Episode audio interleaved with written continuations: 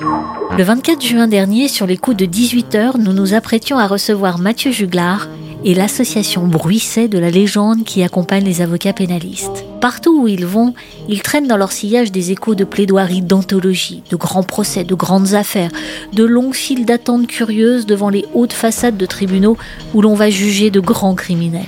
Ainsi vont les assises et le droit pénal en France où rien n'est petit, si ce n'est la condition humaine, des hommes qui jugent et de ceux qui sont jugés. Le 24 juin dernier, donc, dans le cadre des Happy Talks, nous avons reçu Mathieu Juglar, avocat pénaliste, pour pousser avec lui la porte des prétoires et emprunter par le souvenir le chemin qui y mène. Et le moindre que l'on puisse dire, c'est que dès son arrivée, il a correspondu en tout point à ce que chacun d'entre nous imaginait peu ou prou d'un avocat pénaliste. Un déplacement d'air conséquent à chacun de ses pas, une personnalité plus qu'affirmée, un maniement du verbe donnant tout son sens à l'expression d'art oratoire et une voix de stentor dont nos murs vibrent encore. Mathieu Juglar n'est pas un cliché d'avocat défendant la victime ou l'auteur d'actes qui impliquent au minimum la prison et jusqu'à 1981 potentiellement la mort. Il en est l'image. Avec ce petit quelque chose en plus qui résonne particulièrement quand il est question d'image, Mathieu Juglar est aveugle. Mesdames et messieurs, le podcast tiré de notre entretien de plus d'une heure avec Monsieur Juglar. Les podcasts Happy Talk, une série de petits documentaires audio pour partager l'expérience de déficients visuels actifs et engagés dans la société. Un programme soutenu par Panda Guide, concepteur d'une solution de mobilité innovante, un tour de cou discret qui analyse l'environnement de son porteur et lui permet d'éviter les obstacles au sol et en hauteur. Et avec le soutien également de Hansom, développeur d'applications bancaires et financières qui permettent aux personnes porteuses d'un handicap de gérer au quotidien leurs comptes depuis leur smartphone et via une carte de paiement connectée de manière simple, autonome et sûre. Il dit dans un sourire que la différence entre Dieu et un avocat, c'est que le premier ne s'est jamais pris pour le second. Mathieu Juglar ne se prend peut-être pas pour Dieu, mais repose sur une trinité. Une voix, avec un E ou un X, la foi en ce qu'il croit et la loi dont il a fait son métier. Alors pour Dieu et Matthieu Juglar, au commencement est le Verbe. Mais pour Matthieu, c'est celui des autres qui a dessiné le chemin du droit. C'était à l'adolescence euh, que, que, j'ai eu cette envie. C'était une époque où on assistait à des procès assez remarquables, assez étonnants. Euh, la chronique judiciaire de la fin des années 90, début des années 2000 est extrêmement chargée. Et ce sont de très beaux dossiers. Euh, j'ai encore le souvenir d'une affaire qu'on avait appelée l'affaire de la Josassine empoisonnée, avec un, accusé aux assises qui était, qui était poursuivi pour un crime absolument atroce, euh, qui consistait euh, à avoir empoisonné une petite fille euh, avec un médicament qu'il avait trafiqué. Ah, C'était épouvantable, il clamait son innocence, ce malheureux, et, et, et puis ça a été l'époque aussi des grandes affaires politico-financières. Et puis on avait d'autres cas, euh, évidemment, alors on avait des procès historiques, on avait le procès Papon qui avait été un véritable monument de l'histoire. Je me souviens que j'étais en, troisième et c'était euh, évidemment euh, un retentissement terrible pour le programme d'histoire parce que on, pouvait se demander peut-on juger l'histoire? Et il y avait beaucoup de questions qui se posaient comme cela et qui étaient passionnantes apporter euh, et, euh, et, et, ce qui attire évidemment mm. euh, un jeune homme. Quand on entend la chronique judiciaire, oui, on entend surtout parler de la plaidoirie. On entend euh, des grandes voix de pénalistes. Alors, euh, c'était pas l'époque, ce n'était plus l'époque de Maître Isorni, Maître Tixier-Vignancourt, des, des, gens avec des voix de bronze ou même euh, mais on avait quand même de jolis timbres qui perçaient. Il y avait, euh, c'était la grande époque euh, de Vergès. Il y avait quand même des, avocats tout à fait remarquables et qui continuent aujourd'hui qui, sont assez fascinants parce qu'ils ont une facilité, une éloquence qui nécessite évidemment énormément de travail et énormément de talent. Vous l'avez compris, dans ce podcast, nous allons rester avec Maître Juglar, l'avocat pénaliste, et laisser à l'écoute du replay disponible en ligne sur la chaîne YouTube d'APIDV ceux qui sont également intéressés par Mathieu, l'homme engagé dans le milieu associatif avec droit comme un H, voire ensemble et même APIDV désormais, et l'athlète spécialiste du showdown. Alors, le métier d'avocat. Du travail, du talent, bien évidemment, Mais quand on est déficient visuel? Quand on est euh, aveugle, c'est une profession euh, qui est euh, très accessible par certains côtés et assez délicate à pratiquer par d'autres.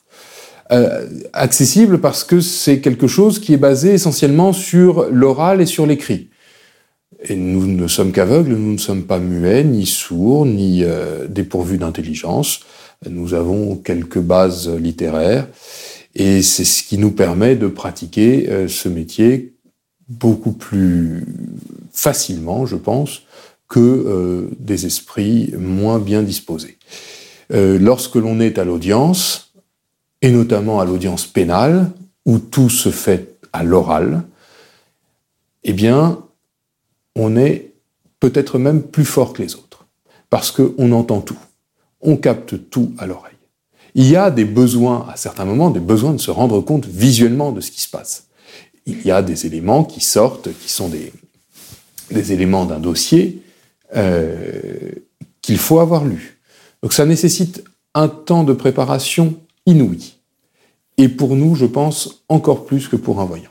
Mais une fois que l'on est à l'audience, c'est-à-dire que l'on rentre dans le vif du sujet, pour le compte du client, là, là, nous avons une véritable valeur ajoutée. Et ça, c'est très important. Me voilà donc euh, à prendre la parole en public, euh, à travailler, euh, à travailler au corps des magistrats, rien qu'en leur parlant, et en leur parlant davantage qu'en écrivant. Et c'est comme cela que j'exerce aujourd'hui. Je suis ce qu'on peut appeler, au sens propre du terme, un homme de parole. Euh, plus qu'un homme euh, de l'écrit, et c'est d'ailleurs un plaisir renouvelé, et en même temps une terreur de chaque jour, que de me lever et de prendre la parole pour quelqu'un. Avant de se lever pour prendre la parole, il aura fallu s'asseoir sur le banc de nombreuses universités et écoles. Voici la version accélérée du parcours de Mathieu Juglar. J'ai commencé euh, mes études de droit euh, à la Sorbonne quand j'avais 17 ans. J'ai passé mes quatre premières années. Au bout de quatre ans, me voilà parti en Angleterre. J'ai passé une excellente année là-bas. Et me voilà donc revenu en France où je termine mes études. Je suis rentré à l'école d'avocat. Et comme euh, les voyages me manquaient, eh bien pour le coup, je suis parti dans le cadre de mes études d'avocat faire ce que l'on appelle le, le, projet pédagogique individuel, c'est-à-dire une tranche de six mois en dehors du euh, en dehors du cabinet d'avocat, eh bien, je suis parti le faire euh, dans un cabinet d'avocats euh, sud-américain en Colombie, où je me suis retrouvé à travailler en trois langues, en français, en anglais, en espagnol, ce qui était absolument passionnant. Et puis rentré en France, je suis devenu avocat et je suis donc avocat au barreau de Paris depuis dix ans. Enfin, avocat depuis dix ans et au barreau de Paris depuis 2014. D'abord dans le droit des affaires, avant que, comme il le dit lui-même, il ne soit pris par le démon du pénal. L'envie de défendre euh, mes congénères m'a pris et, me voilà euh, arrivant, après avoir passé un concours au barreau de Paris qu'on appelle le concours de la conférence, et qui est un concours d'éloquence euh, pour élire 12 jeunes avocats pour leur donner des missions de commission d'office criminel pendant un an, 12 jeunes avocats sur, une, sur environ 200 candidats, hein, donc c'est quelque chose d'assez difficile c'est même très retors. Une formidable école pour former des avocats roués, malins, véritables avant-centres de la défense ou de l'attaque. Jugez par vous-même. C'est un, exercice assez difficile parce que on doit discourir pendant 10 à 12 minutes euh, sur des sujets totalement absurdes. Moi, mon sujet de premier tour a été faut-il voyager au bout de la nuit euh, que je devais traiter par l'affirmative. Mais après, on a le deuxième tour, on n'a que 5 heures pour préparer le discours, alors qu'au premier tour, on a 15 jours. Euh, et là, mon sujet était Paris est-il une fête que je devais plaider à l'affirmative, je crois. Et le troisième tour, où on a également sujet position imposée, et 5 jours. Et je me suis retrouvé avec le corps est-il le tombeau de l'esprit? Donc, euh, des sujets complètement absurdes et qui n'ont absolument rien de pénal, mais euh, la conférence a ceci d'assez miraculeux et de très pédagogique qu'elle prépare euh, les jeunes avocats au contentieux pénal, à la violence de la chose, par des joutes oratoires tout à fait bon enfant. À une époque qu'il était moins. J'étais secrétaire en 2015 et quand on est commis d'office dans des dossiers terroristes en 2015, euh, bah forcément que euh, on a vu apparaître euh, assez rapidement Charlie Hebdo, puis certaines tentatives d'action violente, et puis ensuite ça a été le Thalys, et puis ça finit avec le 13 novembre. À ce moment encore, nous résistons à la tentation de faire dévier notre entretien avec Mathieu Juglar vers la collection des anecdotes de l'avocat. Tenons-nous-en au métier. Très oral, certes, maître. Mais aussi euh, très écrit. Et quelquefois, il faut bien le reconnaître, les documents ne sont pas accessibles. Peu importe. Adepte de la conception anglo-saxonne beaucoup plus utilitariste du handicap, Maître Juglar en fait un atout. Quand on travaille sa procédure, euh, je dirais qu'en tant que non-voyant, nous avons la chance de pouvoir, de devoir lire depuis A jusqu'à Z. Ça prend énormément de temps, par contre, quand on en sort, on connaît tout le dossier. Et là, on peut être imbattable. On peut être imbattable. Parce qu'on connaît tellement bien le dossier qu'on peut répartir sur absolument tout. Mais reste la question de la perception que tout l'univers dans lequel notre avocat pénaliste évolue a de son handicap. Car tout de même, admettons le même pour nous, un avocat aveugle qui plaide debout, en robe, à la barre, ça changera sans doute un jour, nous le souhaitons, mais pour l'heure, ce n'est pas banal je pense qu'il y a des clients qui ont eu du mal euh, au début. Et je le comprends tout à fait, parce que c'est difficile. Euh, et puis, il y a des clients qui ont eu tellement peu de mal qu'ils m'ont envoyé des dossiers. Des dossiers. Hmm. Moi, j'ai un, client que j'ai défendu aux assises, là, dernièrement, et pourtant sur un dossier euh, pas forcément facile, mais, euh, mais un dossier de braquage. Il y a quand même il y, a une scène d'action qui est racontée. Hein, euh, dans, un braquage, on raconte une véritable scène d'action. Eh bien, euh, j'ai ce client qui m'a qui m'a toujours fait confiance. Et je crois qu'en fait, il m'a fait confiance parce que, bah, d'abord, il a vu que le travail était fait. Le travail, encore et toujours.